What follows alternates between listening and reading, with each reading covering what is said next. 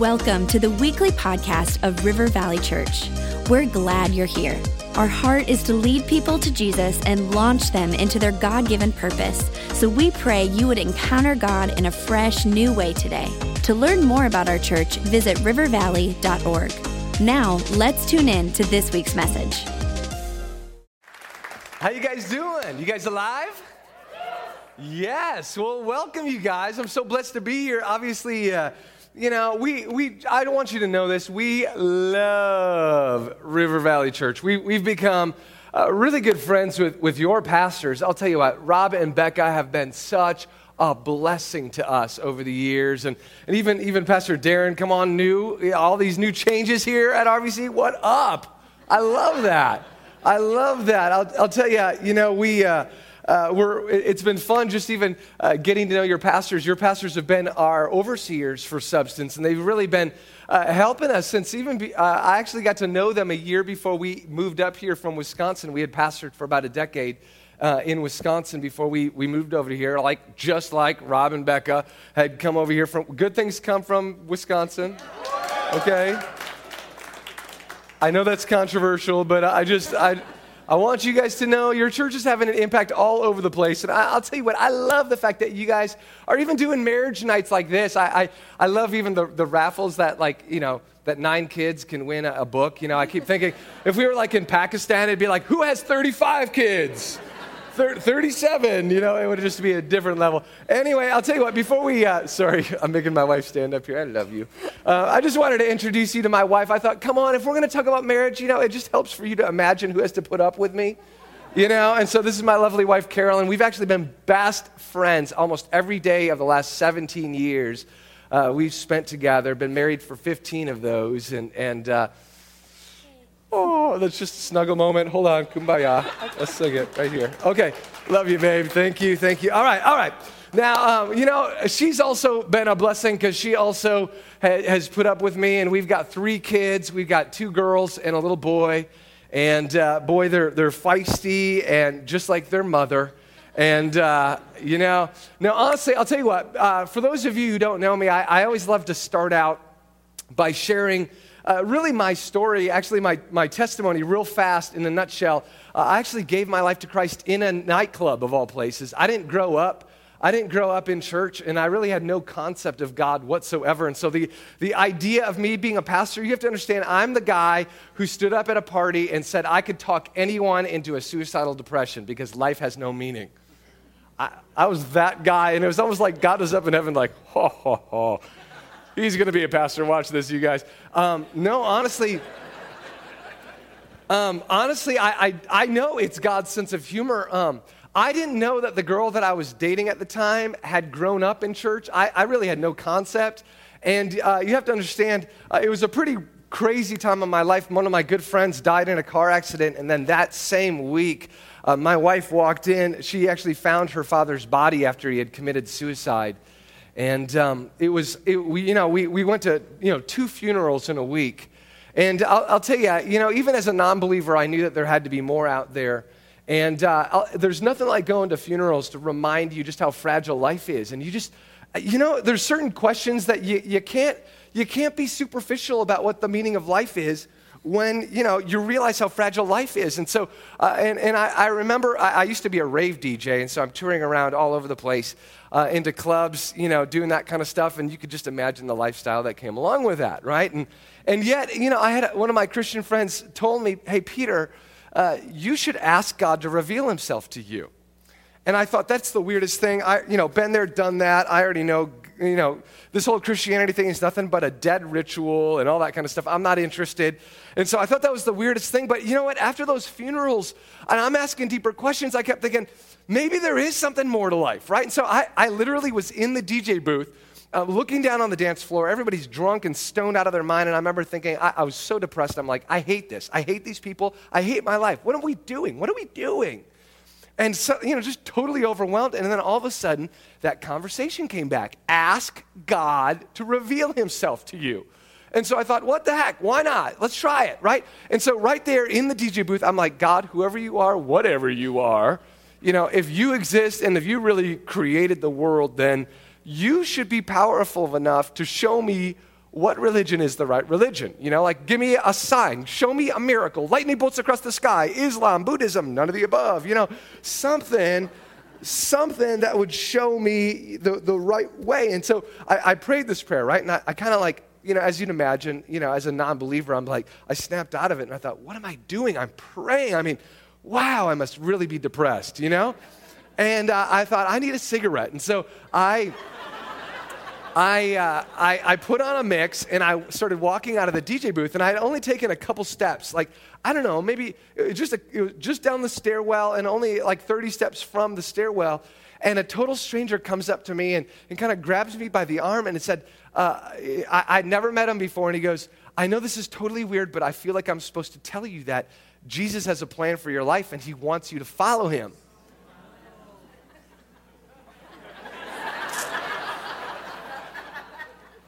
I, okay, I, I did not have a happy response at that moment. I was freaked. I was scared out of my mind. I immediately started sweating through every pore of my body. You know what, like when, you, when you're totally spooked? You know what I'm saying? I didn't even know what to tell him. And so I, I, I grabbed him and I said, What did you just say? And you know, the poor guy was just trying to share the gospel, right? And, uh, and so this time, he, you know, I probably freaked him out. I was scared. And so he, and so he repeated it again, except this time a little bit more awkwardly and more sheepishly. And, and, uh, and, and, the words just left out of my mouth. I, I just, I, I said to him, I go, tell me what I'm supposed to do. And you know, and he was a little bit surprised by that because he's thinking, it shouldn't be this easy, you know, or maybe we're supposed to debate a little bit. You know what I'm saying? You know, and, and, I'm like, tell, I'm like, you, I'm, I'm, freaking out. Like, you have no idea what I just did, and you're here, and we're in a nightclub. This is real, you know. And and and so uh, he, so he, he was like, uh, we could pray. and, and, uh, and so that's exactly what we, he just pulled me right down into a nearby booth, right? And uh, he said, just grab my hands. And so I grabbed his hands and I, just, he said, repeat after me. And uh, I repeated this old school sinner's prayer right there in the nightclub. And that was it. I, I was, I was hardcore. I, I, remember telling my wife, she was working at a hotel at the time, I'm like, you'll never guess what I did tonight at the nightclub. And I remember, I remember, I'm like, I accepted Jesus into my life. And I, you know, she knew what I did. I didn't know what I did. And, and, and she, I remember she took the cigarette out of her mouth. She goes, You did what?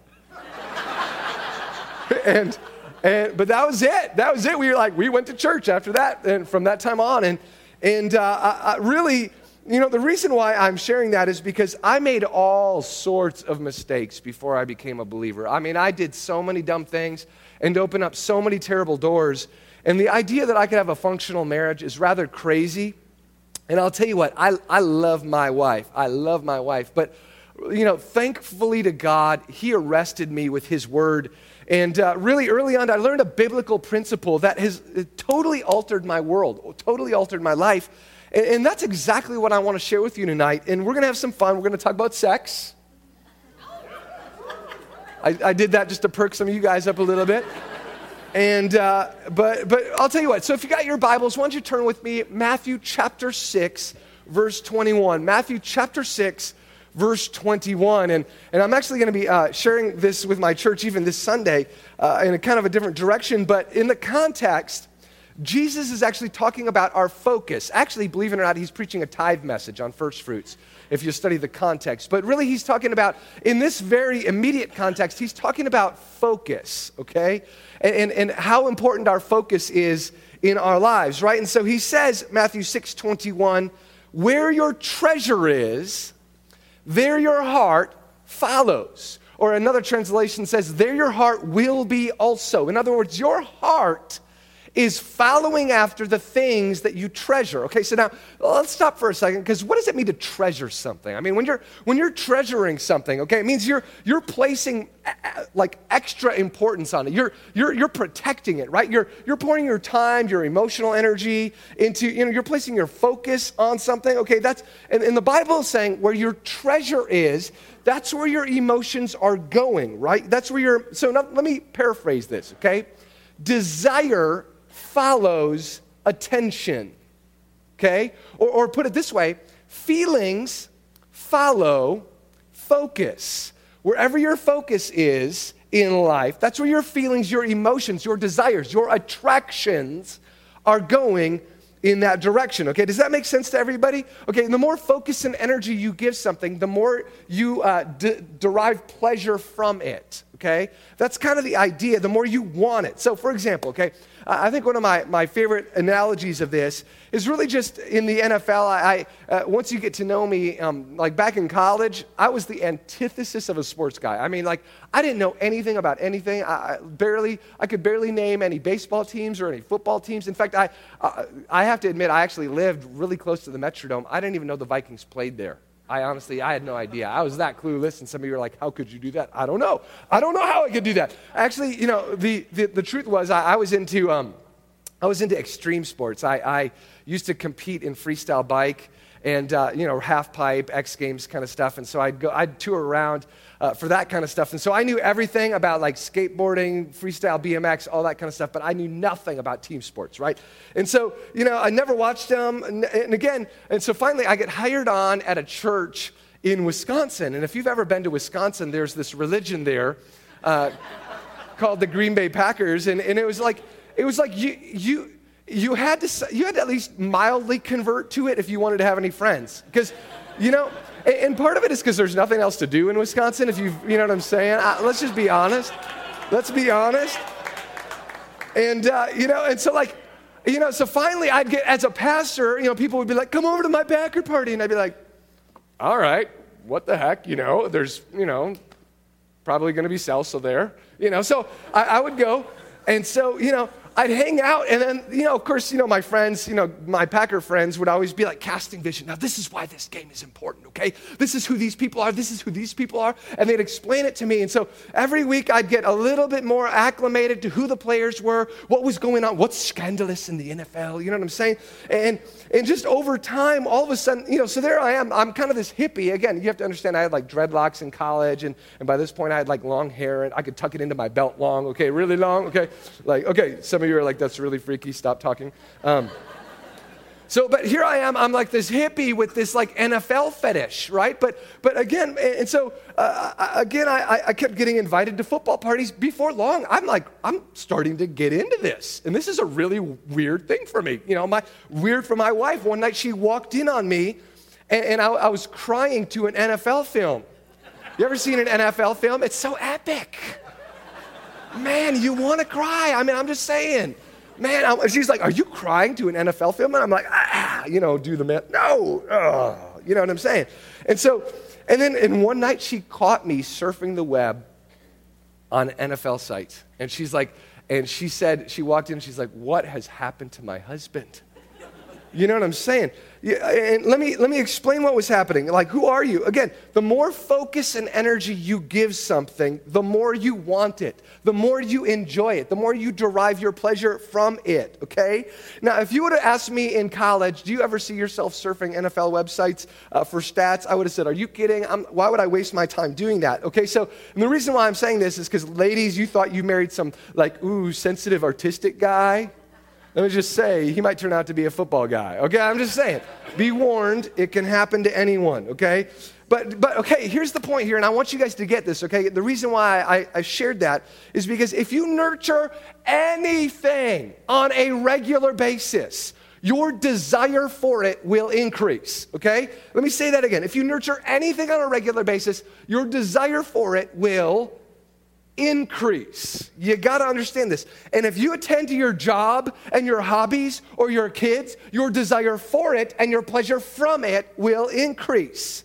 And I realized that, that I was living out the focus principle that Jesus mentioned. Whatever your treasure is, that's where your heart is going, right? Whatever you're focused on, whatever you're valuing, that's where your heart is headed. Again, desire follows attention, feelings follow focus okay? And, and honestly, you know, a lot of people who are like, gosh, I, I struggle getting into prayer or I struggle getting into my Bible. The same focus principle uh, applies here. If you would just focus your attention, if you read your Bible for like 30 days straight, I bet you you're going to get addicted to it. But see, a lot of times, what, what people don't do is they don't treasure it enough, they don't attend to it enough to actually get to the point where they derive the pleasure from it and the desire for it, right? They, they haven't treasured it long enough so that their heart actually went in that direction. And so, uh, and again, here's how this applies to marriage, okay? Uh, when you get married, sometimes babies occur. Okay, I'm not to explain how. And if you don't know, you can, you know, ask uh, your pastors here. I'm sure they would help you out here. Um, and so, and, and, sometimes babies happen. Sometimes careers change, right? Sometimes seasons of life, they change, right? And although you had intimacy at one time, all of a sudden, there you are in a different season of life. It's different, right? Life has changed. All of a sudden, the babies are crying, the workplace needs you, you got new hobbies that are sometimes consuming, and suddenly, a lot of people, they wake up and they're like, Who are you? You know, like, who did I marry? Like, uh, and, and gosh, I don't even know. Uh, you're, you're not a lover, you're a co manager of the household. You know what I'm saying? Have you ever kind of, you know, what, you began in this whole like romantic thing, and then all of a sudden you became co parents together, right? And 95% of your conversations are dominated by co management of the household. Did you pick up the kids? Did you do this? Did you do that? You know, do you know what I'm talking about? And your role, your roles, all of a sudden, your roles get very, very stagnant because the only, like, half of your conversations are co management conversations, right? You're not like adventuring, you know, and, and, and doing that thing like when you gazed into each other's eyes lovingly. Uh, you know, again, a lot of that stuff, eh, maybe every once in a while, but you know, I think a lot of people, they get into a rut like that. And so then inevitably, I think a lot of these couples, they come running to me as a pastor. Oh, but Pastor Peter, we don't feel the same passion we feel. And maybe we just married the wrong person. Maybe we were kind of pressured at that point in our lives and we got married kind of quickly and blah, blah, blah, blah, blah. And I'm like, no, listen. No, the truth is, you, you got to understand the, the, the pursuit principle, this whole idea of focus. Listen, you're just focusing, you're attending to your job, your hobbies, your toys, and your kids more than your spouse, and thus eh, your heart has gone in that direction. You can't do that. Stop it. Right? You get that idea here, okay? And see, that's why, you know, when I used to do weddings, I used to always make the, the I don't do them anymore, but because uh, we have, you know, once you get to see substance, half of it is uh, they're college students and they get, there's like five weddings a weekend. It's just like ridiculous. Okay, so, um, you know, and we're, we're, I always say we're also growing our church the, the Catholic way, just having lots of babies. You know what I'm saying? It's just, it's just kind of the age of our church. You know what I'm saying? And, and uh, uh, we, we uh, uh but when I would ever, whenever I do weddings, I'd always make every couple make this vow. Okay, and this is, I'd literally make them say this. I, they have to say this. I vow to continually pursue my spouse.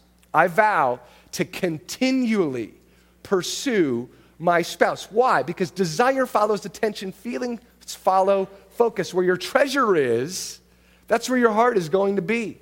And so you got to pursue your spouse. In fact, listen to this in Genesis 2:24, it says that, you know, it says uh, when it says a man will leave his father and mother and be united with his wife, uh, the Hebrew word for united often translates to catch by pursuit okay? Which means, you know, again, they're united because they pursue one another. You see, and I think a lot of, a lot of couples, they stop that pursuit. They're so busy pursuing their careers, pursuing their hobbies, their other friendships, their kids, that they, they've, they're, they're not united anymore because they, they've, they've ceased to do what the, what the biblical mandate for becoming one flesh is really all about. It's pursuing one another, becoming united together. And so uh, there's this classic story to illustrate this of a man by the name of Joe, right? And of course, you know, Joe, Joe was sick and tired of his wife. He just, he wanted to get out of this relationship. I mean, they'd only been married for like three years. And, and, and yet already he's like, I'm no longer attracted to this woman. Seriously. I mean, she's, besides, I mean, she was a little overweight now. And, and you know what? She wasn't even that good of a housekeeper anyway. You know? And so Joe finally decided, you know what? I'm much better off getting a divorce, right? But the problem that Joe had is he's afraid that his wife is not actually going to divorce him. And, you know, what, what if she says no? And, and, then I'm in this weird, like, trying to be mean to her. And so he thought, you know what? Before he serves her these papers, you know, he made an appointment with a psychologist and he thought, again, he, he, and so this is what he asked the psychologist. He said, Doc, this is kind of weird, but I need advice on how to get my wife to divorce me because, and so what, what, is the, what is the best way to get a woman to hate your guts? I mean, you see couples all the time. What is the best way to do this? And so after listening to the story, the psychologist said, Well, Joe, hmm, okay. Joe, I got the perfect solution for you. This is, this is what you got to do, okay? Write this down, okay? Uh, starting tonight when you get home, I want you to start treating your wife as if she was a goddess. I mean, yeah, that's right, a goddess, okay? And I want you to change your attitude towards her like 180 degrees. You start doing everything in your power to please this woman, right? I mean, you listen intently to her when she talks about her problems and you help her around the house. You know, you, you take her out to dinner on the weekends. I want you to literally pretend that she is a goddess, okay? And, and, and then after two months, okay, after two months of this wonderful treatment, okay, you just pack your bags and just leave her. Boom. She'll feel so betrayed after all that. Like, what in the world? That she will certainly divorce you. And so Joe thought, that's kind of strange, but you know, you're the expert. Okay, let's do this. And so you know, he thought, okay, I'm to work this. I'm to work this. And so that very night, right, he started to treat his wife as though she was a goddess. I mean, he could not wait immediately to do things for her. I mean, he brought her breakfast in bed. You know, he delivered flowers to her for no apparent reason, right? I mean, uh, listen, within three weeks, they had already gone on two romantic weekend vacations. They read books together at night. I mean, Joe listened to her like never before. I mean, it was incredible what Joe was doing for his wife. I mean, it was awesome, right? And he kept it up for the full two months, right? And so at the allotted time, uh, the psychologist, you know, he gave Joe a call at work and he's like, Joe, you know, he asked, how's the divorce going? Are you happily batching it again? Come on. Divorce, Joe said. Are you kidding? I'm married to a goddess. I've never been happier in my life. You see, desire follows attention. Where your treasure is, that's where your heart is going. You see, uh, in other words, you and I, we can actually wield our own attraction. And believe it or not, that's actually true, not just emotionally, but sexually okay? In fact, it's actually been proven that, that part of the reason why pornography is so dangerous is because your, your brain is trained to neuro, neurologically attach to whatever images you're focusing on. In fact, uh, you know, classic story uh, Douglas Weiss, PhD, specializes in, in weird sexual attraction. So anybody who's attracted to like animals, inanimate objects, they'll come to him, okay? No lie, okay? I'm friends with him.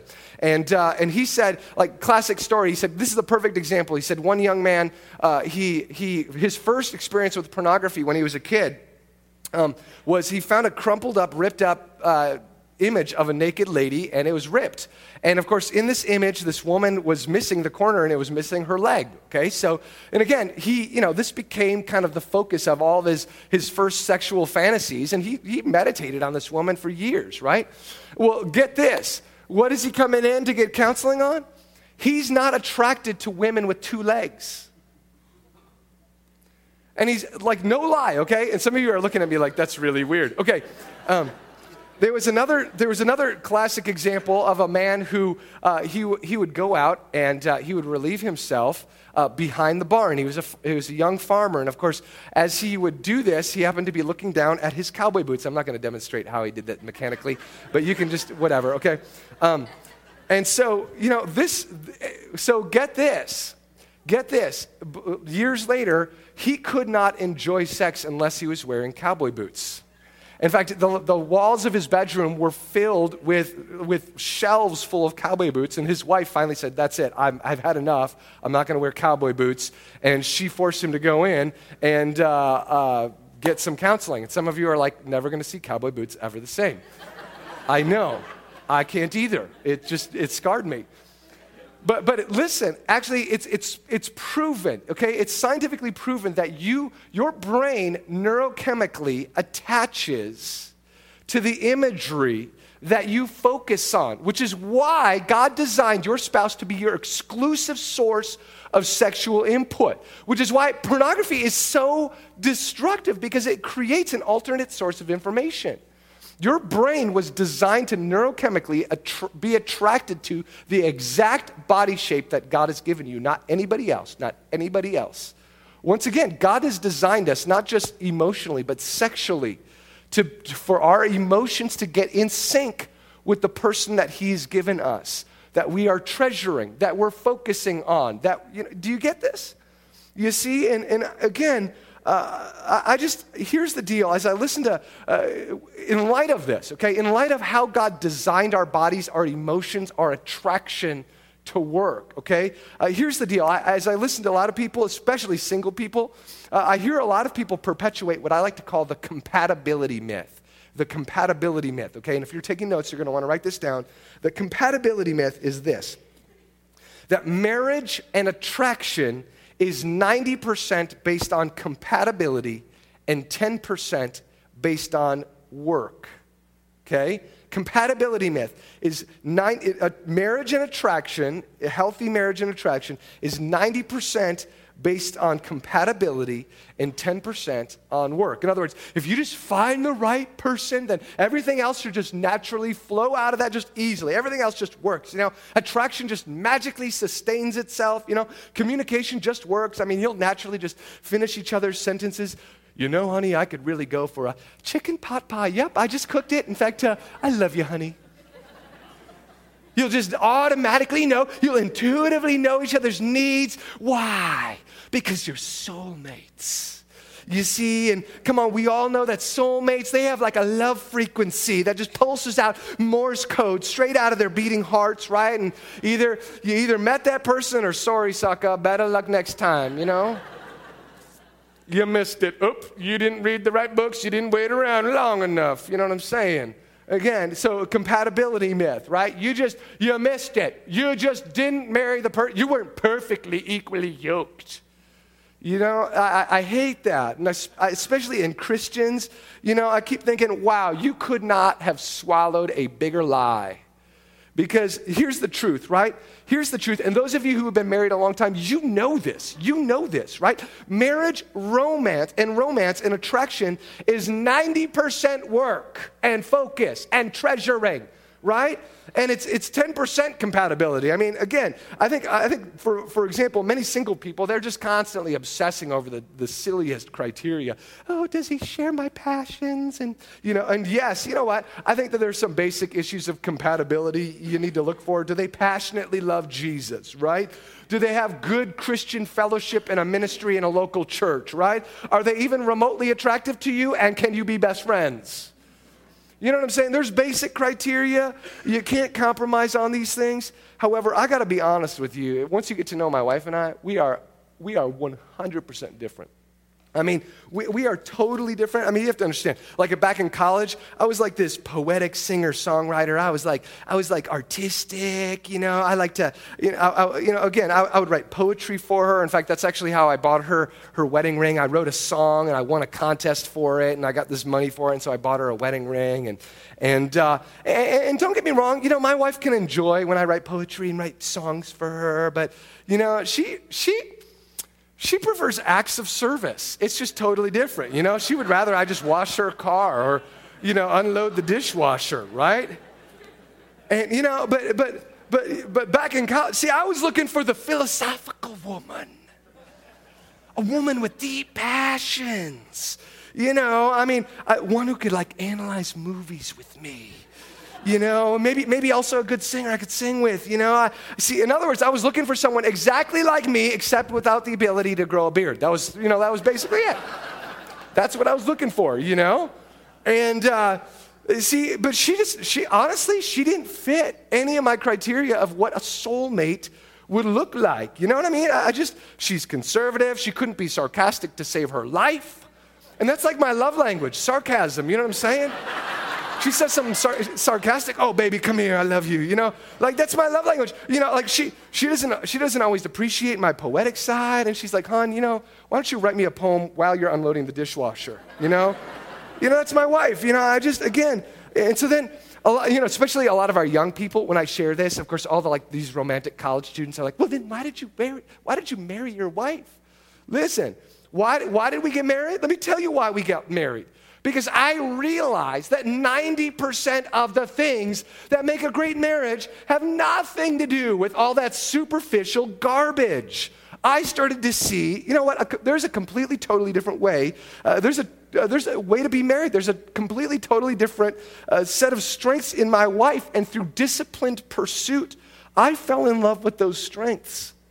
And listen to me. Uh, don't get me wrong, today I actually feel more passionate attraction for my wife than I ever have. But I'll tell you how I got there. It's because I got beyond all the superficial forces of attraction that are all temporal, and I got uh, into a more divine and consistent way of stoking up our romance. And how? Feelings follow focus, desire follows attention. Where your treasure is, that's where your heart is going. You see, and so let me get practical, okay? How do you apply this vow to pursue your spouse? Uh, uh, just really, let me give you three simple things that you can do uh, to, to apply this vow. Number one, get your mind on the right things. Get your mind on the right things. You guys know this scripture, Philippians 4 8. Whatever, finally, brothers, whatever is true, noble, right, pure, lovely, admirable, if anything is excellent or praiseworthy, think about these things. You see, I think over time, we all have the tendency to focus on negative things in our marriage rather than the positive things. In fact, believe it or not, did you know that there's a physiological reason for that? Why there's a physiological reason for why you and I all have this tendency to focus on negative things in our spouses and the people that we're closest to, okay? Uh, I, this is interesting. Those of you who know me, I'm kind of a, a, a science geek. I, I, I, quote some weird psychology stat in every single one of my messages.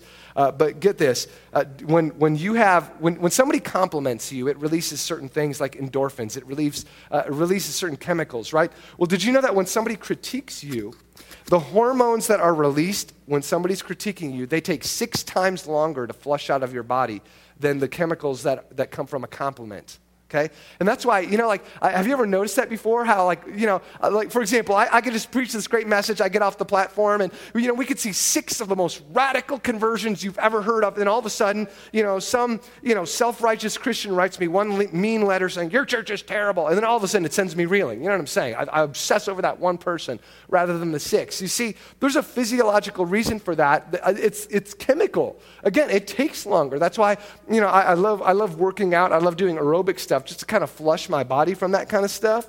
Uh, but again, it's interesting. Over the years, though, I, one of the other things that you can do to compensate for this is you've got to learn how to do the discipline of thanksgiving. You have to learn how to purposefully, intentionally meditate on the good things in your life. Otherwise, you're going to be one of those people that's going to sabotage a perfectly great life simply because you have an unrenewed mind.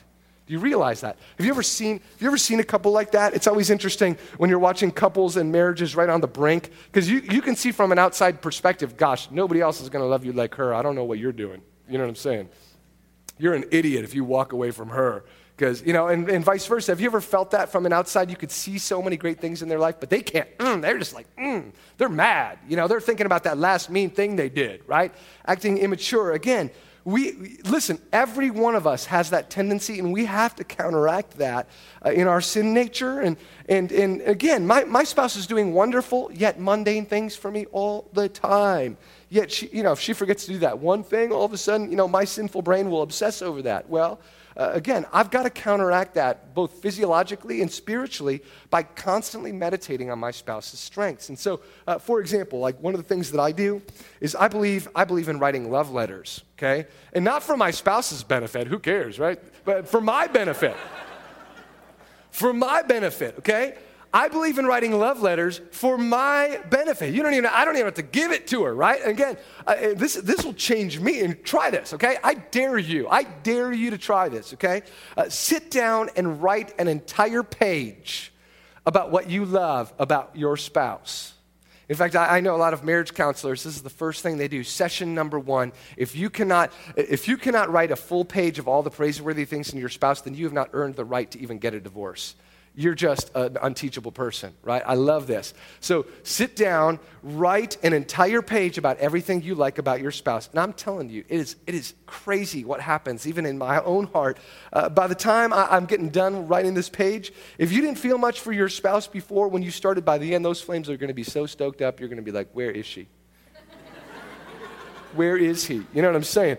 Uh, see, to have a healthy marriage, we've got to get our minds on the right things. And that is why pornography is so, so destructive. It is so destructive. And by pornography, I don't mean, I'm not just talking about videos or photos of, of naked people, okay? Let's just get beyond that definition, okay? PG 13 movies can be equally pornographic okay? It's anything that, that, that produces a desire or a, a, desire for things that God has not given you. It's anything that creates a fantasy or a lust inside of you that makes you uh, demonically discontent. You see, uh, PG 13 movies can be equally pornographic. And what do I mean by that? You see, porn is anything that stimulates lust or fantasy. And, and for women, you know, it can be a, a simple little magazine or a romance movie can impregnate you with that demonic discontent. Pastor Peter, you better not mention the movie Twilight because he is a thoughtful, godly vampire. He's like a vegetarian vampire who cares about people.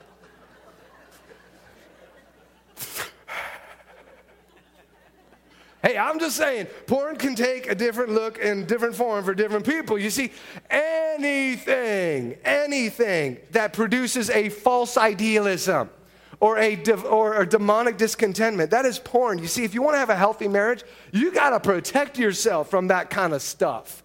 And you got to be vigilant about it. I don't ever go to the video store and rent something until I've read the view, reviews. You know, pluggedinonline.com. Come on. Or you just go to pluggedinonline.org. It's focused on the family's website. They review everything. I love that kind of stuff. Get there. Get your mind on the right things. Okay? The second thing you can do to pursue your spouse, to, to apply this, and it's this when you think something good, say it.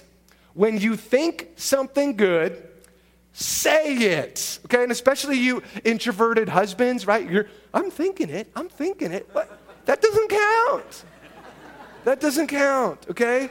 Hebrews 3:13, encourage one another daily, as long as it is called today. But how? Okay, men, let me break this down. Pursue her with words of affection. And men, let me really dumb it down. Non-sexual affection. Okay? In other words, say, honey, I love you because fill in the blank with something non sexual. I know that's kind of revolutionary. You're like, I don't even, uh, wow.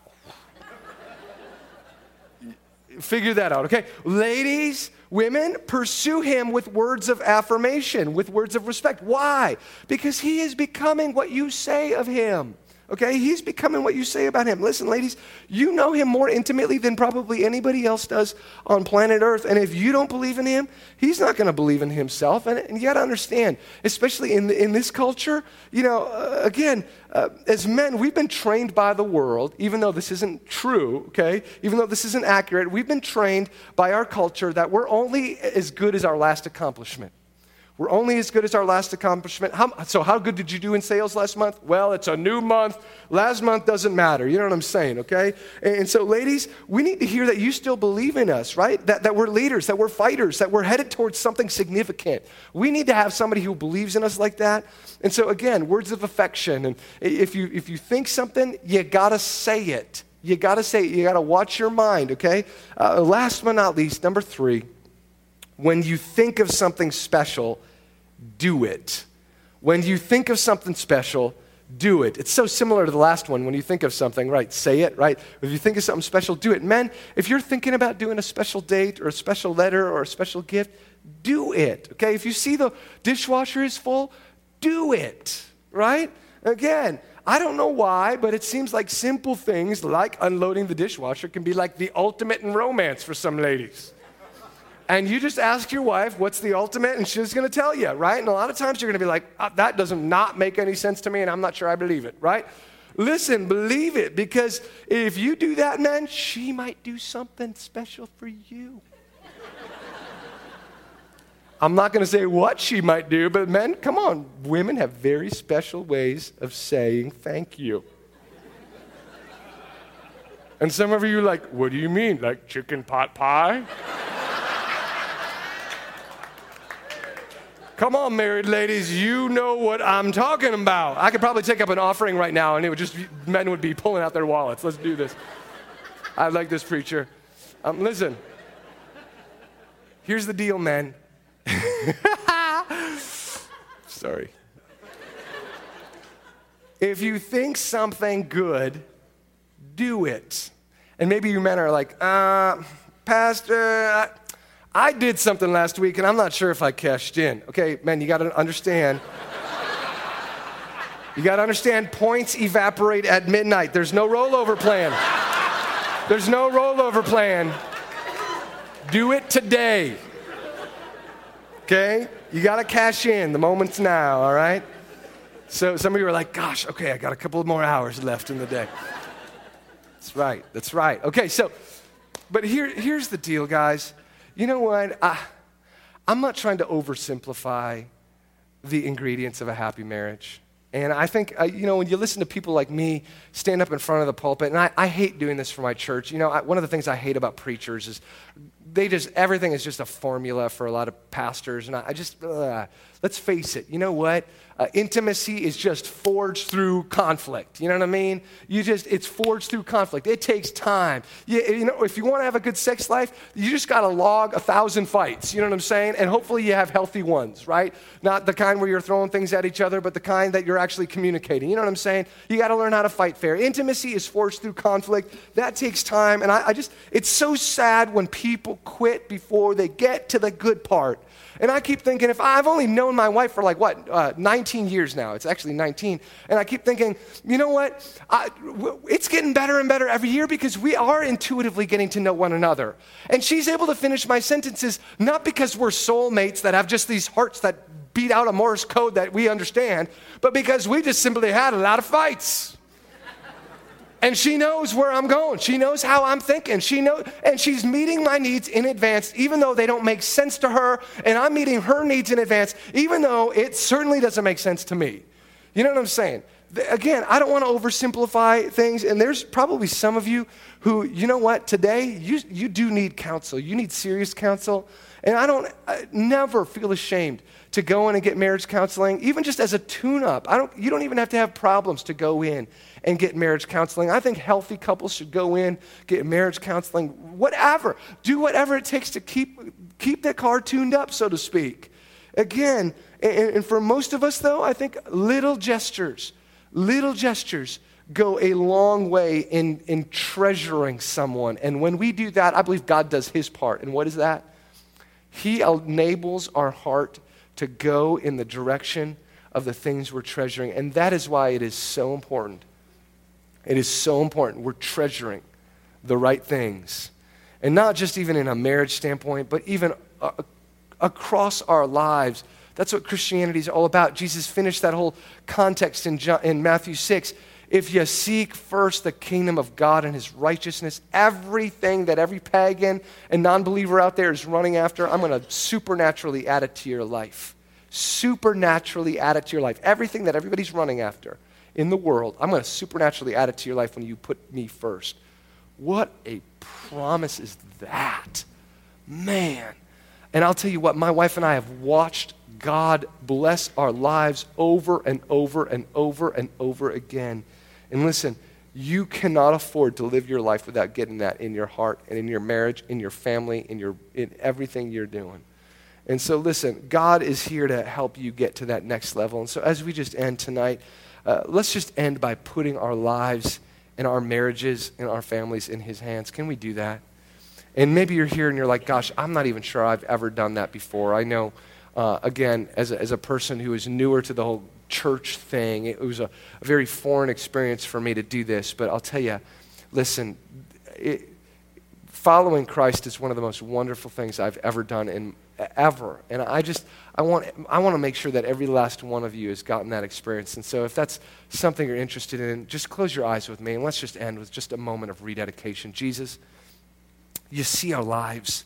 You see all of the needs we've got going on financial needs, emotional needs, marital needs, parenting needs, all that kind of stuff. God, you see the big picture. And I just pray that your power would show up in our lives as we lay our lives before you. Jesus, we want to put you first. We want to seek first your kingdom and your righteousness. We want to prioritize and treasure the right things. And so, Jesus, as we treasure you, and as we treasure the spouse that you have gifted us with, God, I pray that you would do the rest, that you would stoke up our passion, you'd stoke up our, our, our love lives, our, our communication, our marriages, everything, God, to the glory of your holy name. And, and, church, if that's your prayer, just say this after me. Just say this. Say, Dear Jesus, fill me with your life, fill me with your passion that we might live for you, full of joy to your glory. In Jesus' name we pray. Amen.